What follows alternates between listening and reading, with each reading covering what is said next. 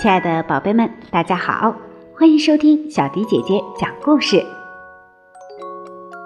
今天的故事我们要送给董仙月小朋友，妈妈特意为你点播了妈妈变成小宝宝的故事，但是非常抱歉，小迪姐姐没有找到这篇故事，所以小迪姐姐特别选择了另外一篇非常著名的绘本故事《妈妈的红沙发》送给月月宝贝，祝月月宝贝永远健康快乐。接下来的时间，我们就一起来听今天好听的绘本故事吧。妈妈的红沙发。我妈妈在蓝车餐馆工作，我常在放学后去找她。餐馆老板乔阿姨让我在那里打工，我会清洗装盐和装胡椒的小瓶子，也帮忙装西红柿酱。有一次，我还削完了所有用来煮汤的洋葱。乔阿姨总是说：“做得好，小丫头。”然后付我工钱。我会把一半的钱放进大瓶子里。装满这么大的瓶子要好久好久。妈妈每天下班回来，从皮包里拿出他赚的小费，我数过所有的硬币，再把它们通通放进大瓶子里。有时候妈妈回来有说有笑，有时候我还没数完钱，她已经累得睡着了。小费有时多，有时少，如果少，妈妈会担心，但无论如何，每个硬币都放进大瓶子里。等大瓶子装满了钱，我们要买一张沙发。是的，买一张漂亮、柔软、又大又舒服的沙发，还要套着布满玫瑰花图案的绒布套。我们希望有一张全世界最棒的沙发，因为我们的旧沙发被烧掉了。一场大火把我们的椅子、沙发，所有的东西全烧光了。回想起来，事情像是刚发生过一样。那天，妈妈带我去买新鞋，我买了凉鞋，妈妈买了高跟鞋。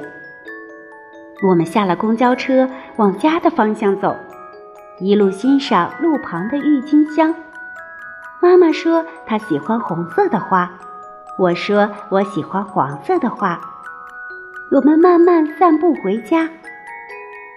家门口停了2辆消防车，浓浓的烟和又高又红的火焰从屋顶冒出来，好多邻居围在旁边看。妈妈拉起我的手往前跑，大姨夫看到我们跑过来，妈妈和我同时大叫：“妈妈呢？外婆呢？”大姨妈向我们挥手，高声喊道：“在这儿，她在这儿，她很安全，别担心。”外婆没事儿，我们找了好久才找到我们的猫，它也没事。可是房子里的东西全都烧光了，房子一片焦黑。我们先借住在大姨妈家里，然后搬进楼下的公寓。我们把墙壁漆成黄色，把地板擦得亮晶晶的，可是房子里空荡荡的。搬新家那天，邻居们带来披萨、冰淇淋和好多东西。对面的邻居搬来一张桌子和3张椅子，隔壁的老先生给我们一张床，是他孩子小时候睡的。爷爷拿来一块美丽的地毯，小姨为我们做了一组红白条纹的窗帘，乔阿姨带来锅碗瓢盆和刀叉，表妹把她的玩具熊送给我。外婆对大家说：“你们是世界上最好心的人，真的很感谢你们，幸好我们还年轻，可以从头开始。”大家热烈鼓掌。过了一年，我们还是没有沙发，也没有大椅子。妈妈下班回来，脚很酸，她说：“真希望有舒服一点的沙发让我休息。”外婆坐着边哼歌边削马铃薯，也只坐在硬邦邦的椅子上。所以妈妈带回来这个大瓶子存零钱。